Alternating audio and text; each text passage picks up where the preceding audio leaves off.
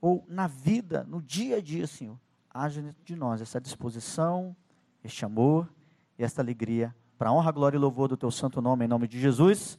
Amém. Pode dar um aplauso ao Senhor aí? Lindos e lindas, muito obrigado, pastor. Tirar ou deixar? Deixa, deixa sim, pastor. Aleluia.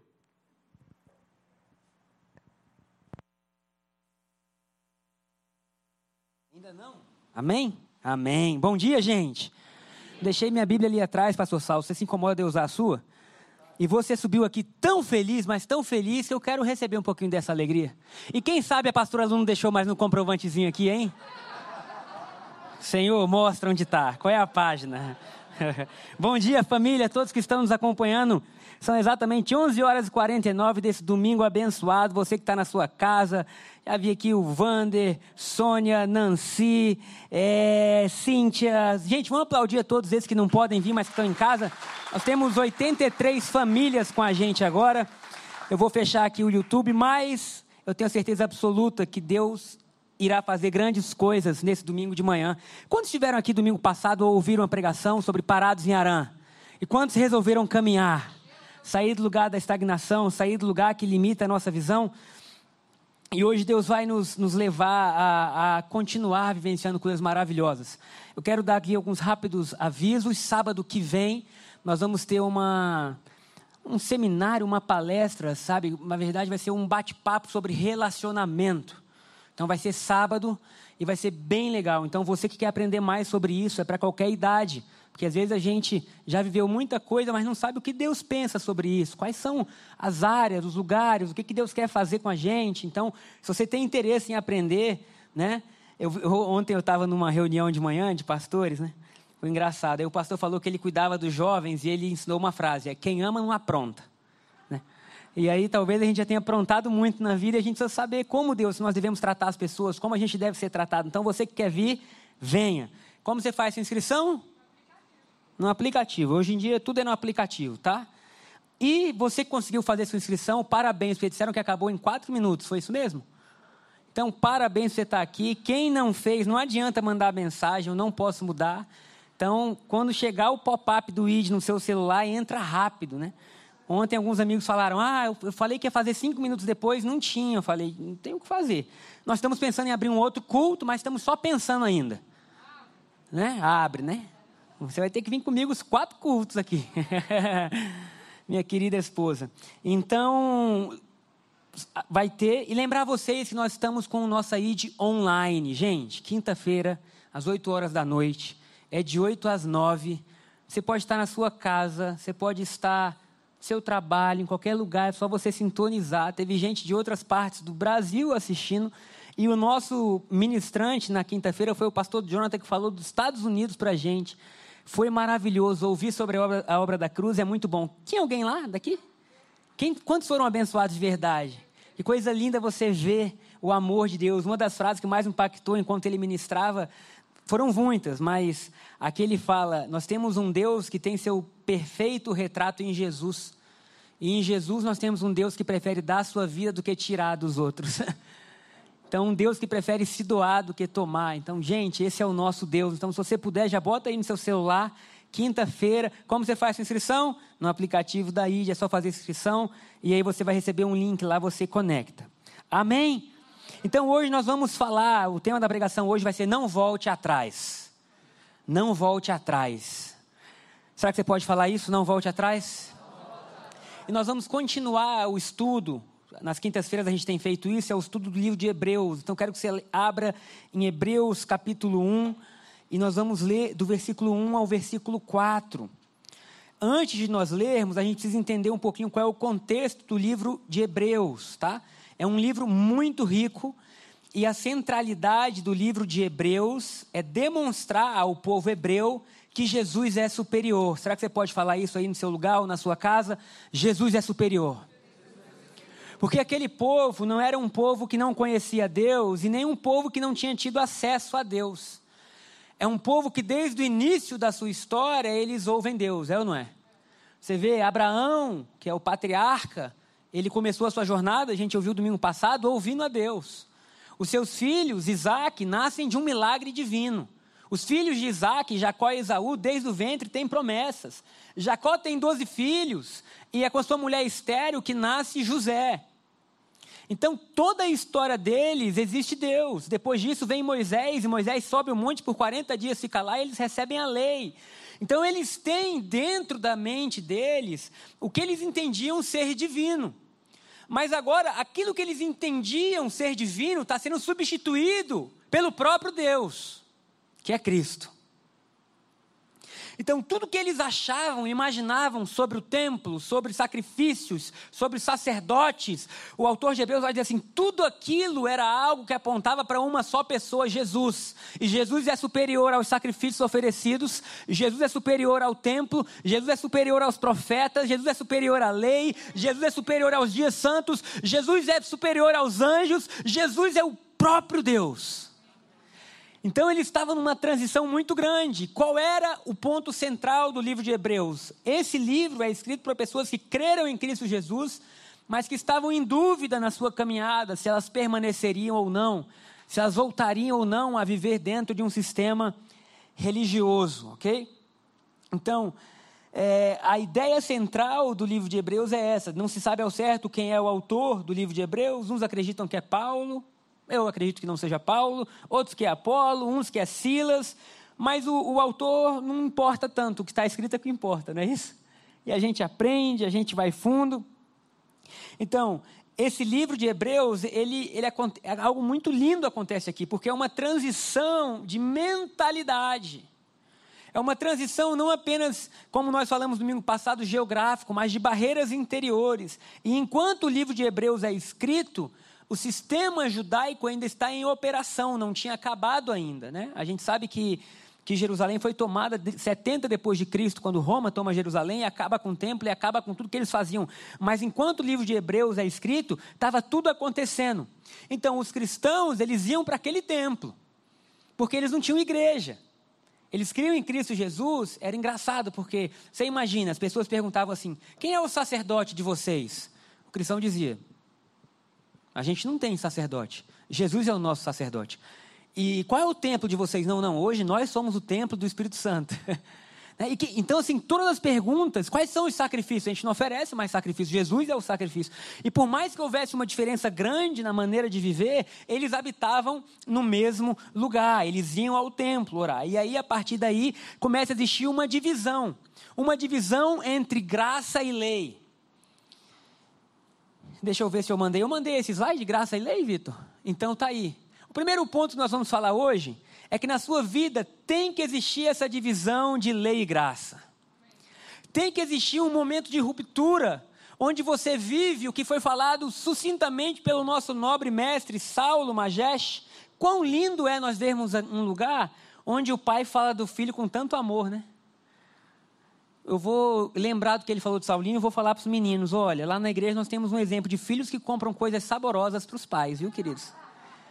Falei, coisa linda, imagina ele voltar com um chocolatinho, né, do jeito que o pastor Saulo gosta. Gente, isso é muito lindo. O reino de Deus deve funcionar de tal maneira que a nossa vida seja linda, seja bonita. Sabe, eles estavam falando aqui, eu estava assim olhando, falando, eu desejo isso também, eu desejo viver coisas que sejam boas.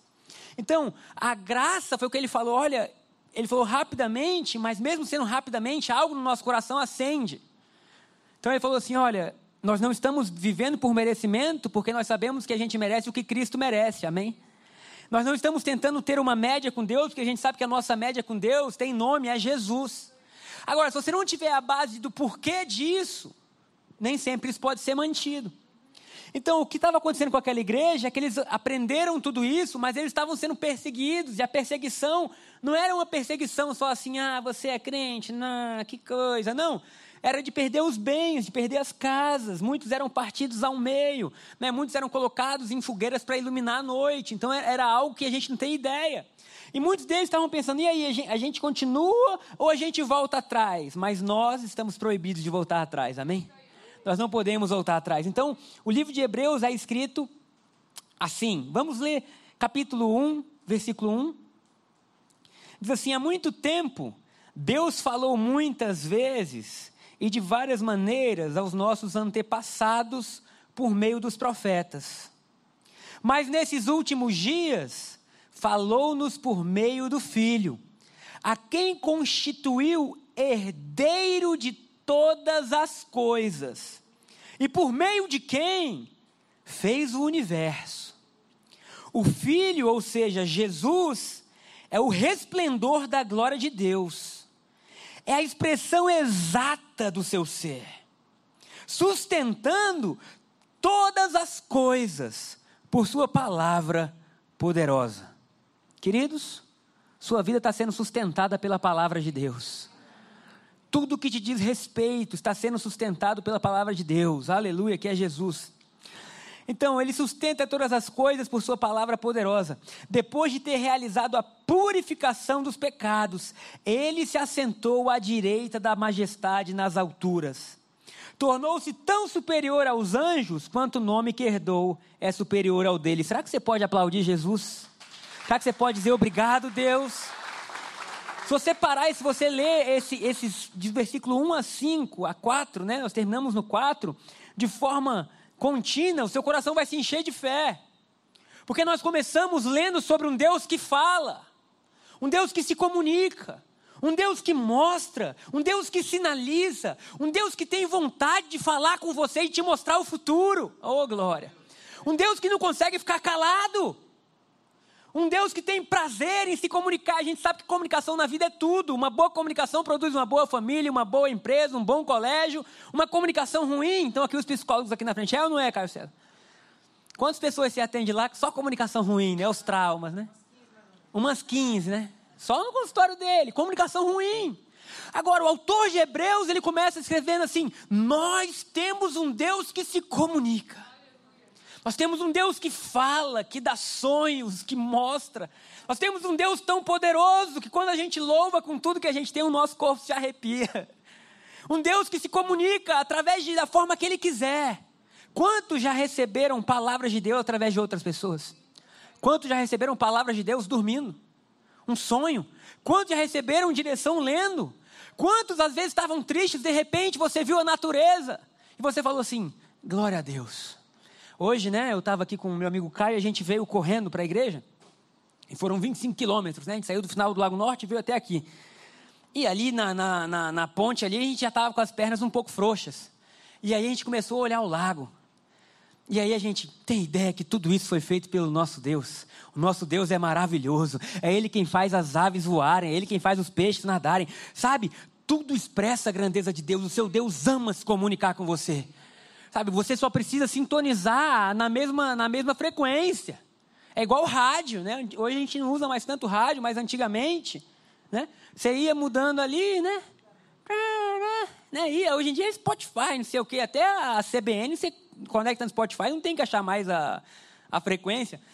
Mas Deus está falando o tempo inteiro e nós só precisamos ouvir. Agora, o que o autor está dizendo? Antigamente, Deus falou conosco através de profetas. Não é isso? Está aqui no versículo um. Falou os nossos passados por meio dos profetas, porque os profetas eram o que eles tinham para direcionamento. Porque Deus não podia falar com o povo. Deus não podia falar com você, nem comigo, porque só existia uma classe de pessoas que podia receber a comunicação divina. Eram reis, profetas e sacerdotes. Você é rei? Ah, hoje você fala, sou, é verdade, porque Jesus te fez. Mas naturalmente falando, tem algum rei aqui?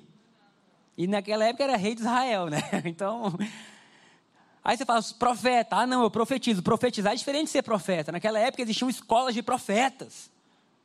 Né? A gente ia estar fora também. E sacerdotes, que não era assim, ah, eu vou virar pastor. Você tinha que vir da linhagem sacerdotal.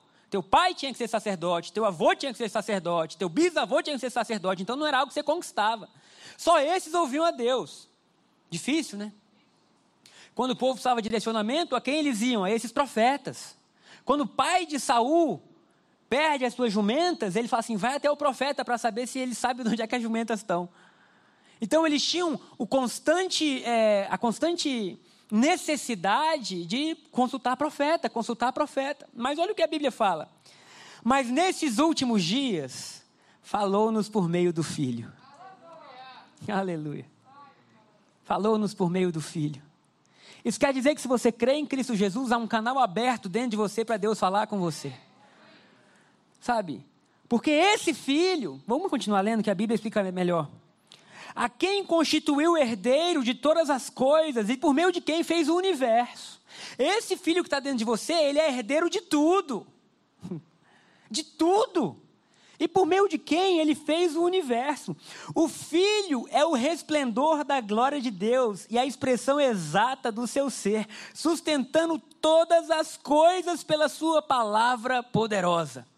Agora, Deus não fala conosco somente através de profetas. É claro que Ele pode usar profetas, e um dos ministérios que existe na Nova Aliança é o ministério de profeta, mas a forma de Deus falar conosco é através do Filho. Se você precisa de direcionamento da sua vida, veja como Jesus agia e o que Ele fez por você. É simples. Ah, eu não sei se eu faço isso ou se eu não faço aquilo. Qual é a palavra de Deus para você hoje? Jesus. O céu está dizendo, Jesus. Jesus, Jesus. Então você olha para Jesus e esse Jesus é um caminho aberto para você ter clareza na sua vida. Agora, esse Jesus que vive em você não é qualquer um. Ele é o herdeiro de todas as coisas. Alguém já recebeu herança? Não? Ah, amém. Você recebeu herança? É provavelmente porque alguém morreu, não é isso? Agora, a nossa herança começa não quando a gente chega no céu, amém? Mas quando a gente crê na morte de Jesus. Porque por muito tempo eu falava, ah, quando a gente chegar no céu melhora. Não, querido, quando você crê, melhora. Quando você crê, melhora. Porque agora esse Jesus, que é Deus falando, ele é herdeiro de tudo. Não há nada que esteja fora da herança dele. E ele te fez participante dessa, dessa herança juntamente com ele. É, então ele é a expressão exata do seu ser. Se você quer encontrar Deus e conhecer Deus, para quem você tem que olhar? Pensa. Para quem você tem que olhar? Jesus. Porque todo o resto não é a visão exata de Deus. A lei não é a visão exata de Deus. Os profetas não é a visão exata de Deus. A, a velha aliança não é a visão exata de Deus. Sabe? Mas quando você fala, quando o autor de Hebreus está dizendo, tudo é Jesus, ele está dizendo, Jesus é quem Deus é. Jesus é como Deus age, Jesus é como Deus fala, Jesus é a esperança da humanidade, porque agora a gente tem um Deus que não mais manda matar, mas morre no lugar dos pecadores.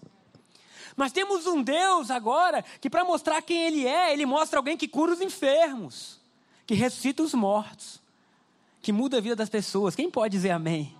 Nós temos um Deus que se comunica, glória a Deus por isso.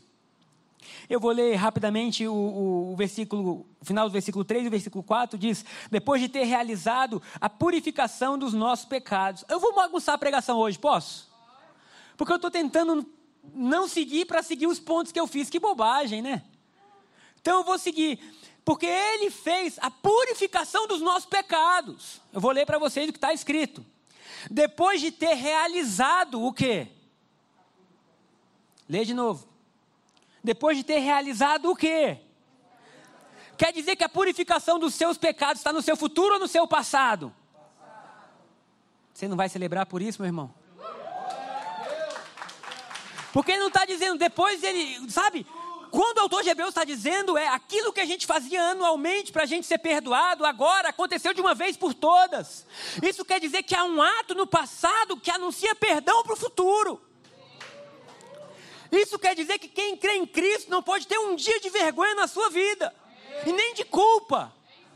Porque culpa é destrutivo, culpa mata, culpa envergonha, culpa te impossibilita de construir. E agora o autor de Hebreus está dizendo, olha, depois que ele fez tudo isso, que ele falou conosco, ele realizou a purificação dos seus pecados.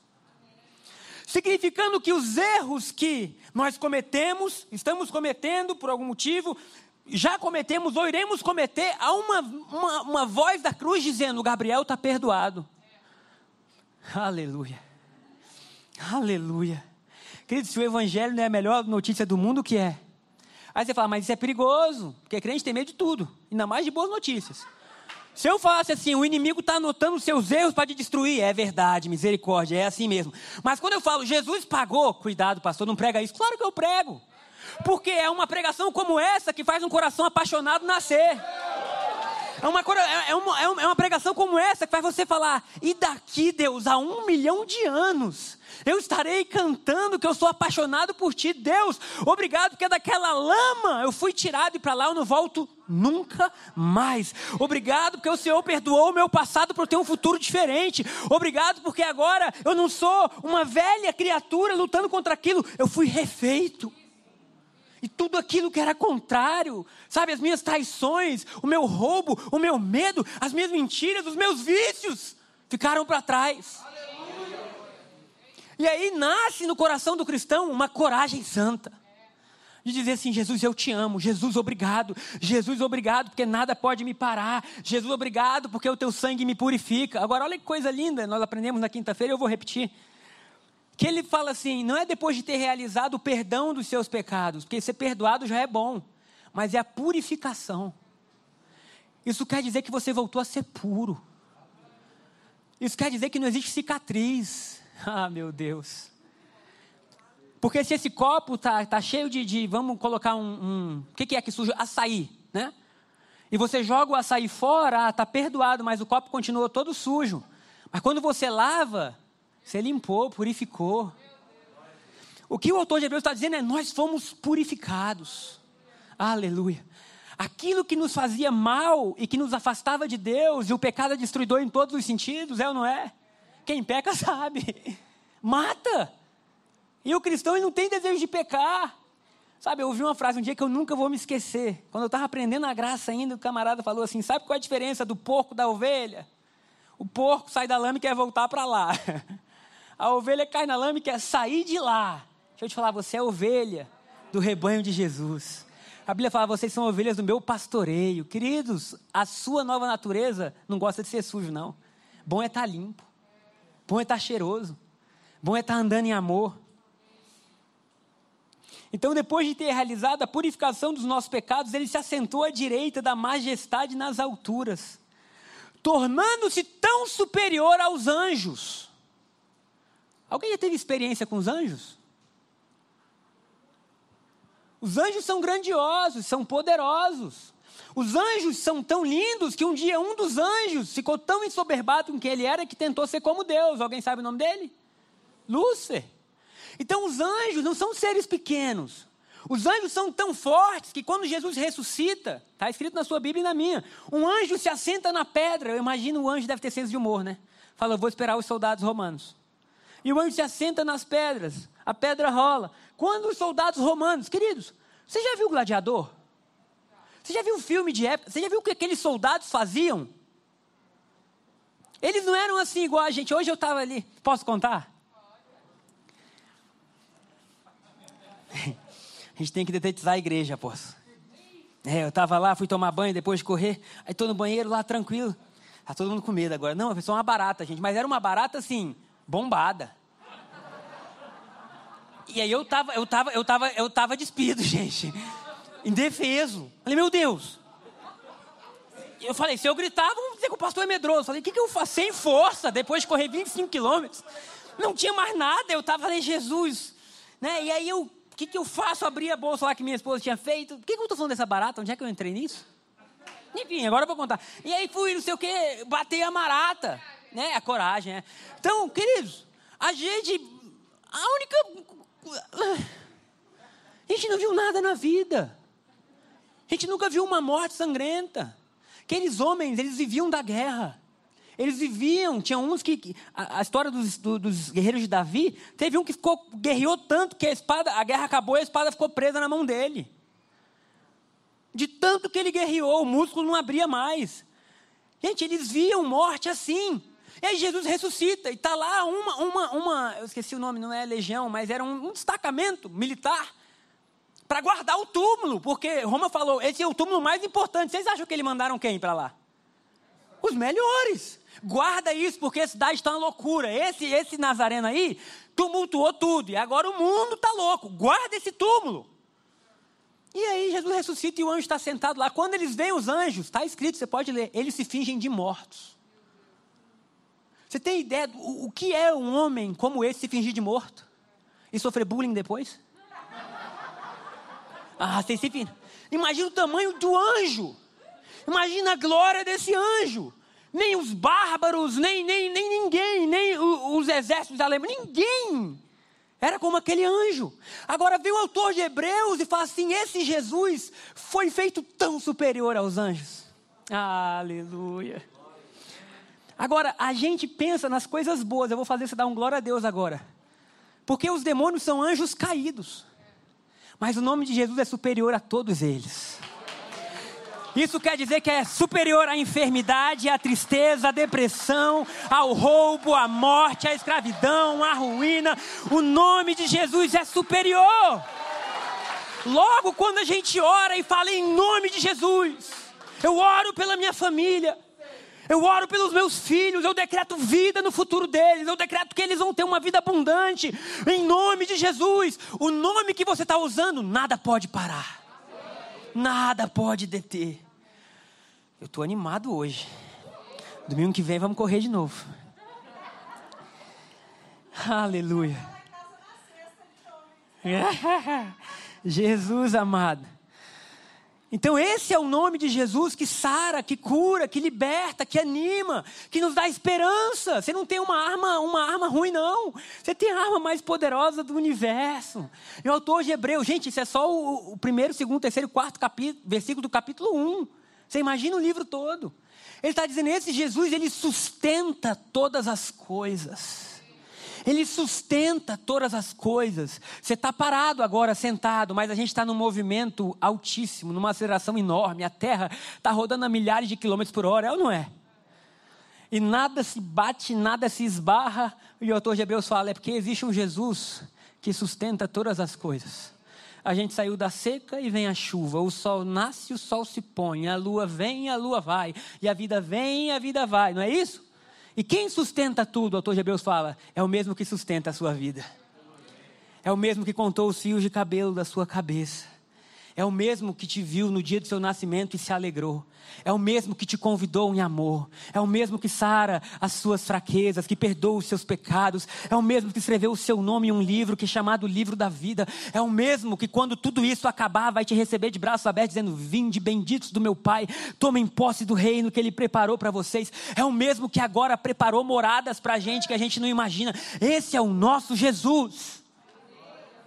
Não venha me dizer que eu sou um pobrezinho coitado, que eu nunca vou aceitar isso. Nós temos muito mais poder do que a gente imagina, porque o poderoso vive em nós. Ah, sem Ele nós não somos nada. Sem Ele a gente erra, a gente peca, a gente cai. É ou não é? A gente canta sertanejo, uma dor sem fim. Não é?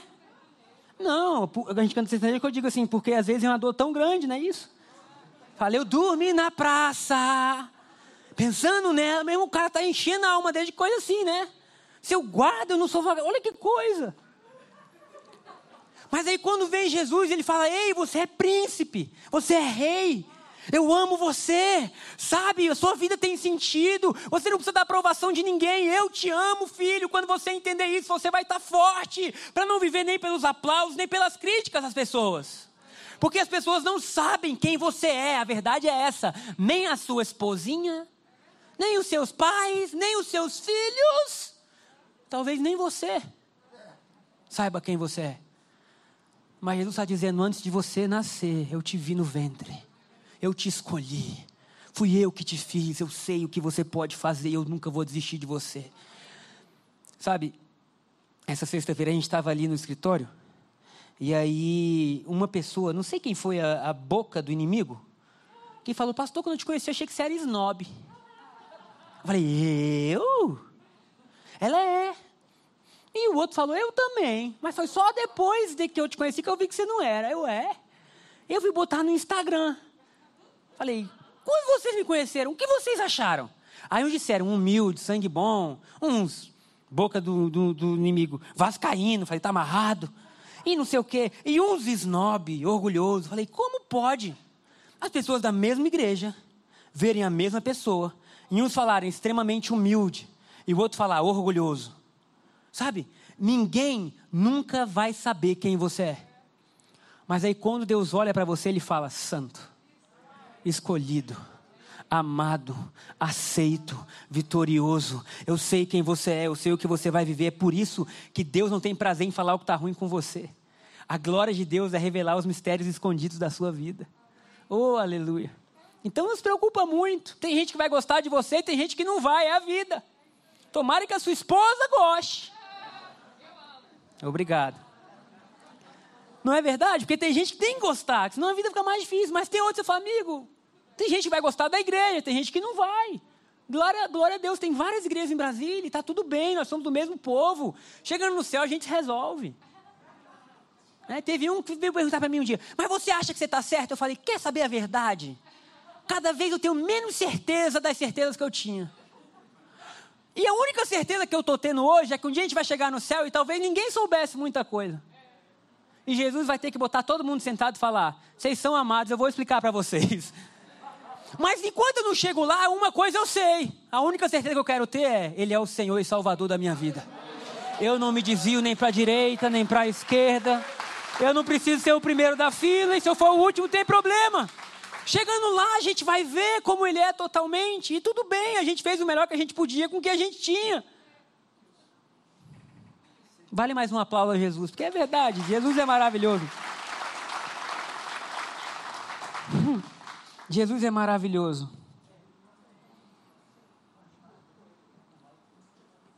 Ah, vamos terminar com Gálatas capítulo quatro, versículo vinte e um.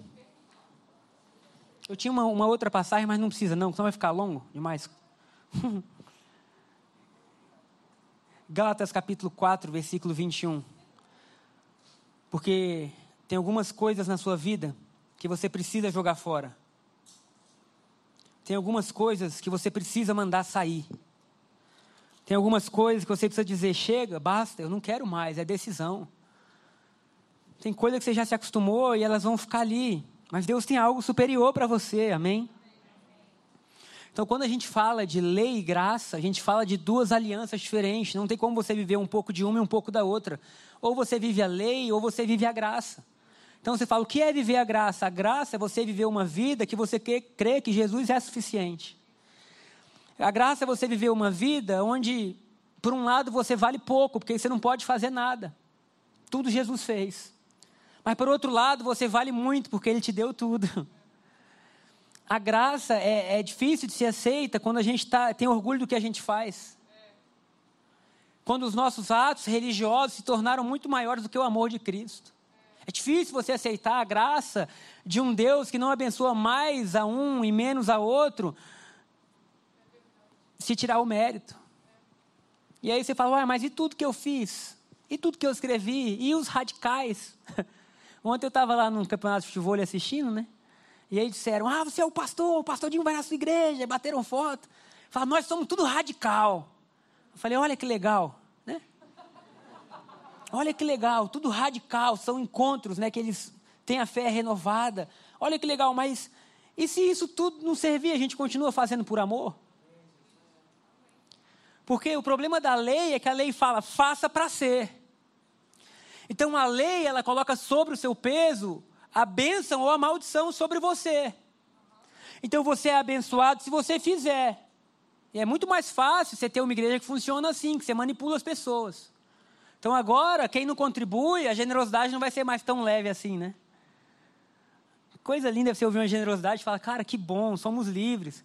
Mas na lei é, se você não der, você é ladrão. E prepara, porque quem vem aí? Os gafanhotos, quem já ouviu isso?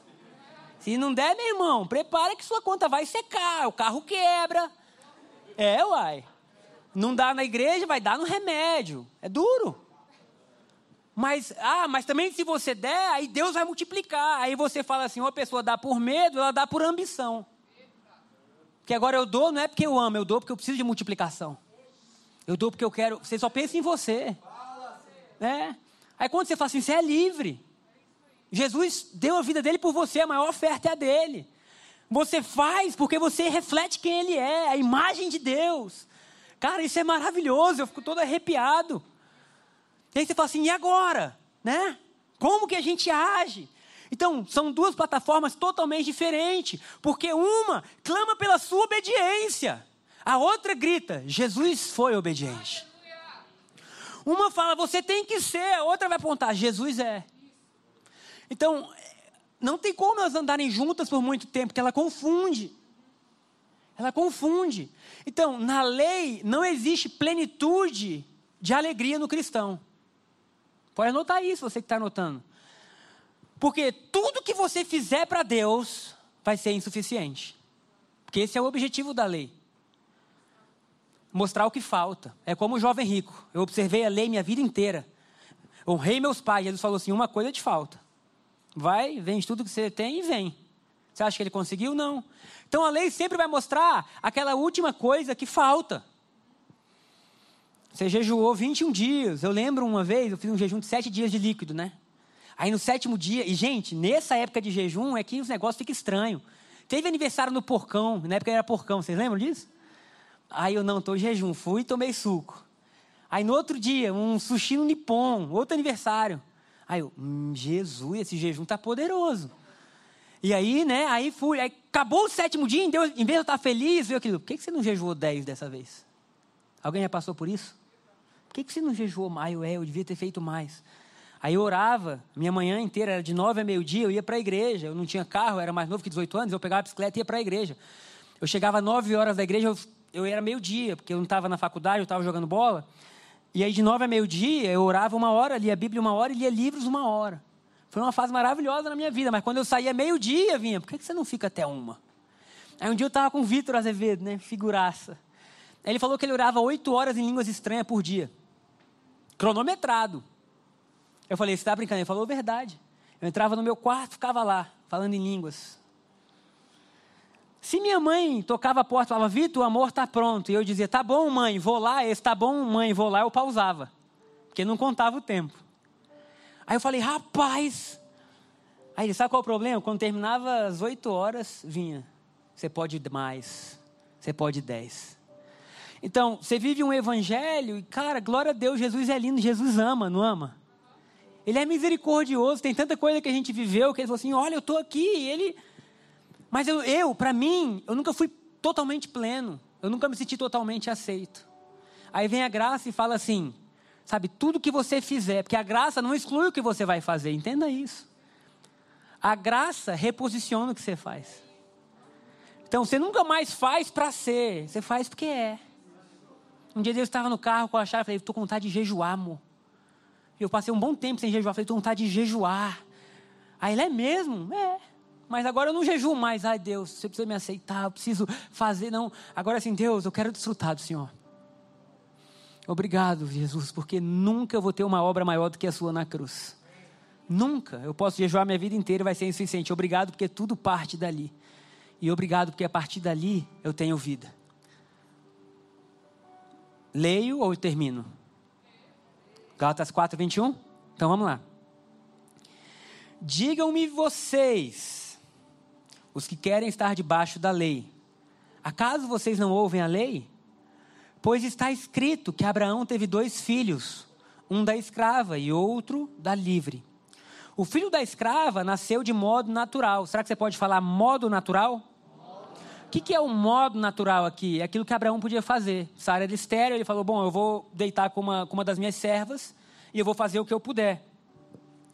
Então, o filho da lei, o filho da escrava nasceu de modo natural, mas o filho da livre nasceu mediante promessa.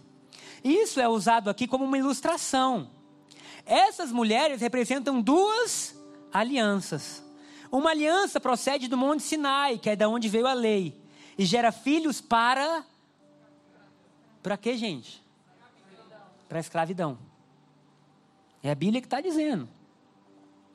Esta é Agar.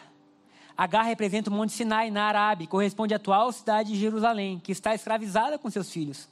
Mas a Jerusalém do alto é livre. E é a nossa mãe. Pois está escrito... Regozije-se, ó estéril, você que nunca teve um filho, grite de alegria. Quem pode gritar de alegria nessa manhã? Você que nunca esteve em trabalho de parto, porque mais são os filhos dessa mulher abandonada do que aquela que tinha marido. O que ele está dizendo é, regozije-se, você que nunca procurou Deus, você que não estava dentro da aliança, você que, você que não teve trabalho de parto, você que não engravidou, você que não entendia quem era Deus, se alegra. Porque mais são os filhos dessa mulher que foi aceita do que aquela que tinha um marido. Vocês, irmãos, são filhos da promessa como Isaac. Naquele tempo, o filho nascido de modo natural perseguiu o filho nascido segundo o Espírito. O que aconteceu? Naquele tempo, foi o que aconteceu com Isaac e Ismael. O que nasceu de modo natural perseguia o que nasceu no espiritual. Então, se você estiver vivendo o que Deus tem para você de verdade em relação à graça, se prepara, porque aqueles que estão no seu esforço vão julgar você. E vão dizer, assim é muito fácil. Assim é muito fácil. E você vai dizer, é fácil para mim porque foi difícil para Jesus. É fácil para mim porque Jesus pagou. Fácil não quer dizer sem compromisso. Fácil quer dizer que a transformação que acontece em nós não vem pelo nosso esforço, amém? O mesmo acontece agora, é o que Paulo está dizendo. Mas o que diz a Escritura? Mande embora a escrava e o seu filho, porque o filho da escrava jamais será herdeiro com o filho da livre. Portanto, irmãos, não somos filhos da escrava, mas da livre. Aleluia! Aplauda Jesus mesmo. Um escravo nunca é herdeiro. O escravo não pode herdar. Tem bênçãos de Deus na sua vida que estão prontas, mas o escravo não pode receber. O que Paulo está dizendo é, ei, você não é mais escravo, você é livre. Você é filho da promessa. Qual é a promessa? É Cristo em nós, a esperança da glória. Agora, para finalizar, eu vou só ler o versículo que fala assim, que o filho da escrava, perdão, é... Uhum. Aqui ó, o vinte e nove. Naquele tempo, o filho nascido de modo natural perseguiu o filho nascido segundo o poder do Espírito. Presta bem atenção nisso, porque essa é uma chave para você viver uma graça saudável na sua vida. Não existe graça sem o poder do Espírito. Só quem pode produzir graça verdadeira na sua vida é a presença do Espírito Santo.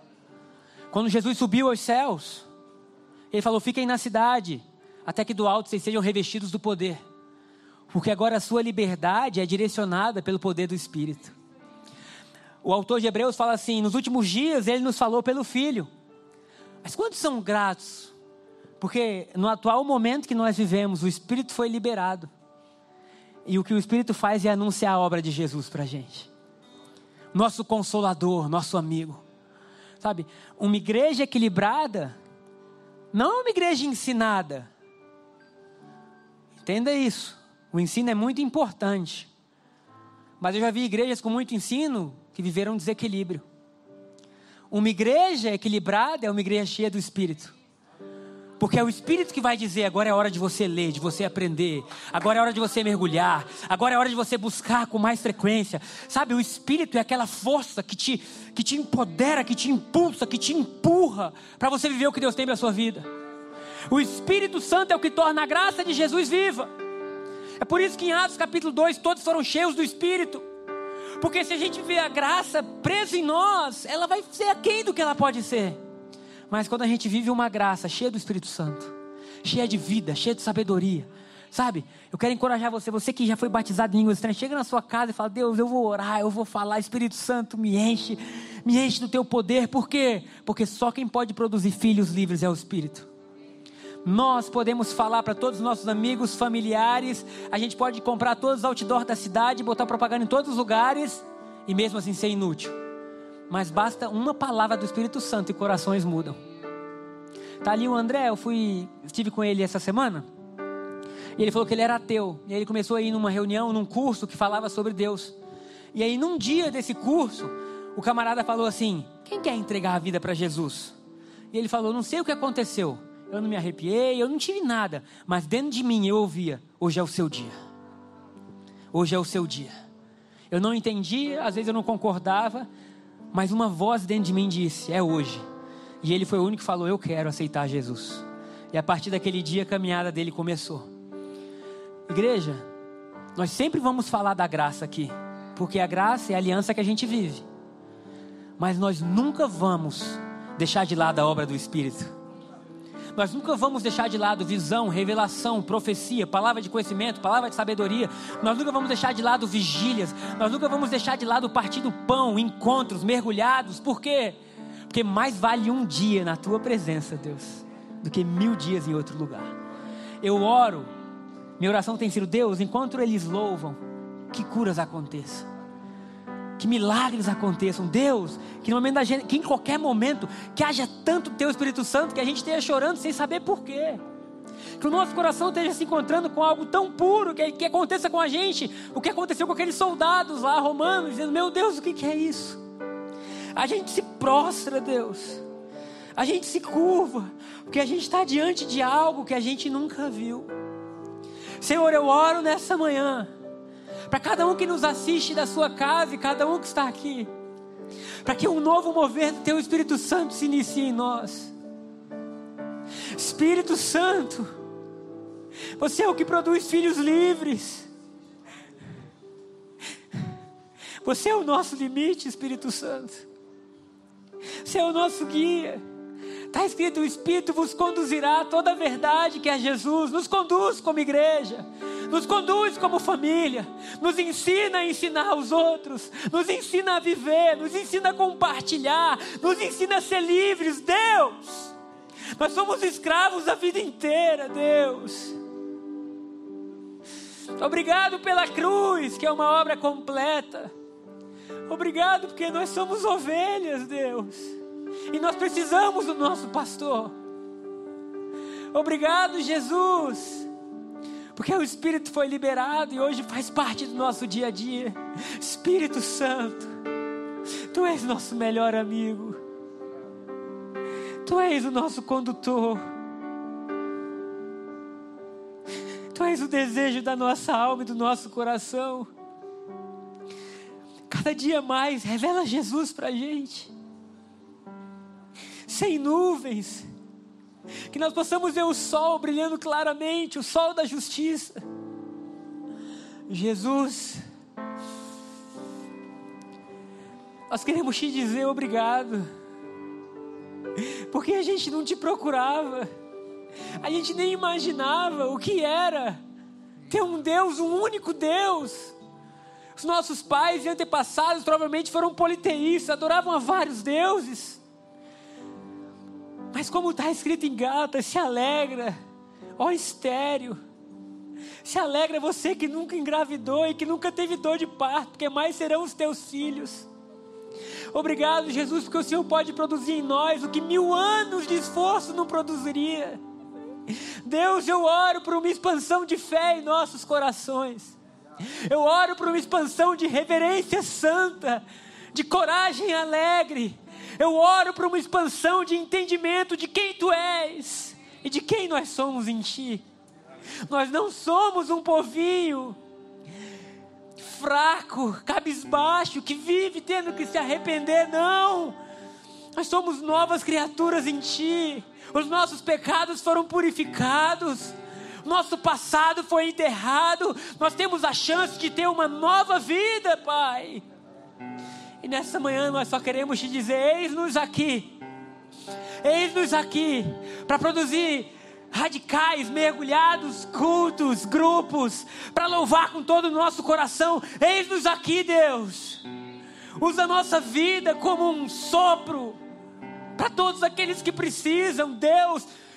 Nós não temos muitas coisas, mas tudo que nós temos o Senhor pode usar. Nosso casamento, nossos filhos, nossa casa, a nossa vida de solteiro, os nossos bens, a nossa alegria, a nossa força. Jesus, muito obrigado pelo privilégio que é poder viver a nova aliança. Assim nós oramos em Teu nome. Amém e amém. Coloque-se de pé nessa hora. Pode aplaudir Jesus.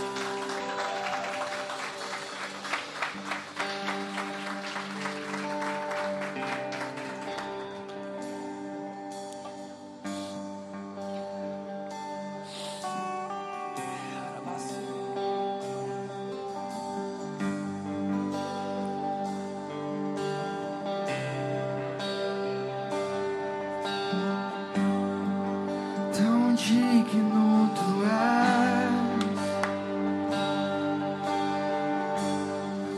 tão digno tu és, pois tudo vem de ti e tudo é pra ti, digno de glória. Você pode erguer sua voz a ele.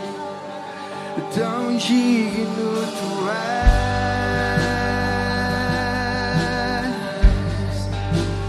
Digno tu és, pois tudo vem de ti e tudo é pra ti, digno de glória.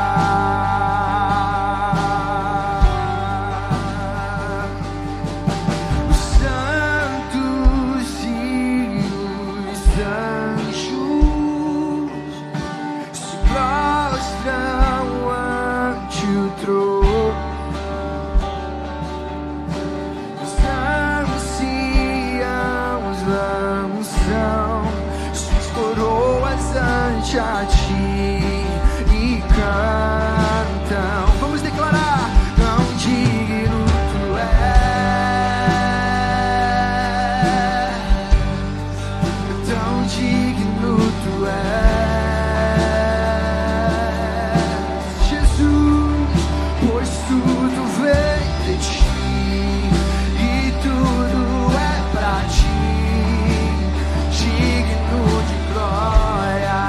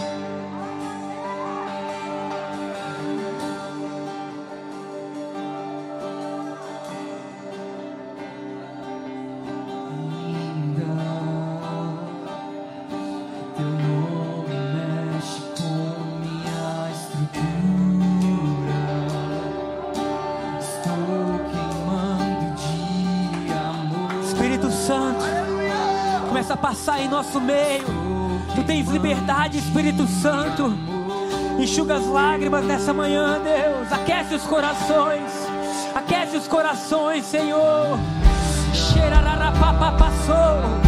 em nome de Jesus.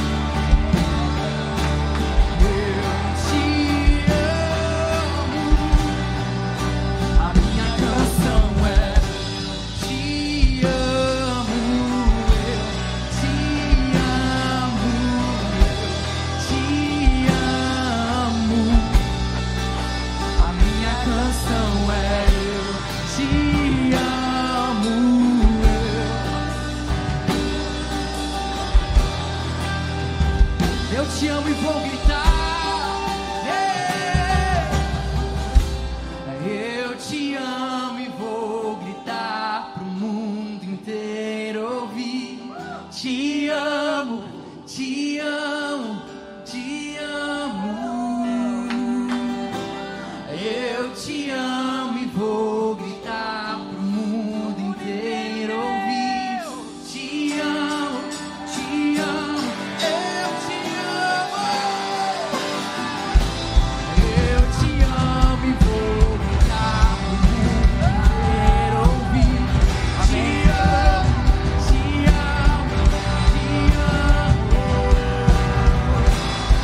Eu te amo e vou gritar. Te amo, te amo. Nós vamos, nós vamos fazer algo agora. Você que ainda está em casa assistindo e nós que estamos aqui, nós vamos celebrar. E eu quero orar por a equipe de louvor que está aqui hoje. E eu quero pedir para vocês orarem comigo, para Deus soprar sobre a vida deles. E Deus dá a eles canções que podam, possam abençoar o Brasil todo. E o Saulo vai cantar um refrão que um dia ele estava adorando e Deus ministrou o coração deles, que diz assim: quando nós celebramos com tudo o que temos, o Senhor virá com mais. Eu vou orar, nós vamos concordar.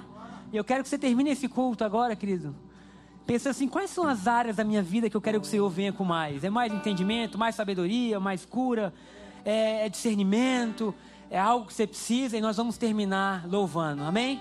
Pai, nós oramos, Deus, para que haja um sopro do Espírito Santo, Pai, sobre nossa equipe de adoração, sobre eles que estão aqui, sobre cada um que representa esse ministério.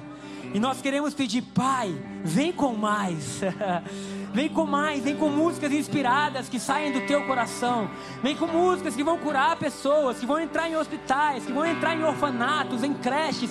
Vem com músicas que vão entrar em quartos de casas. Pai, vem com músicas que vão tirar a depressão. Deus, nos dá um novo som, Pai. Nos dá um novo som, um som de favor, um som de graça, um som de alegria, um som de liberdade. Deus, nós como igreja dizemos para eles que eles voem. Nós liberamos os caminhos, dizemos: Pai, no nome de Jesus, que é sobre todo nome, nada pode parar, nada pode deter, nada pode segurar. Jesus, que haja um sopro de vida, um sopro de alegria, que venham os recursos, que venham os estúdios, que venham os lugares, Pai, e que eles possam viver para anunciar que o nosso Jesus é maravilhoso. Assim nós oramos, Pai, no teu nome, Jesus. Amém e amém.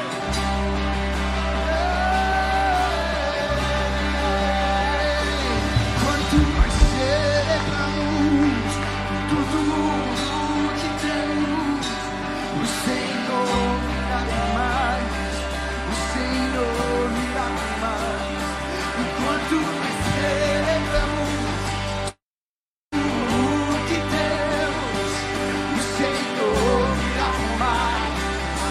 Senhor,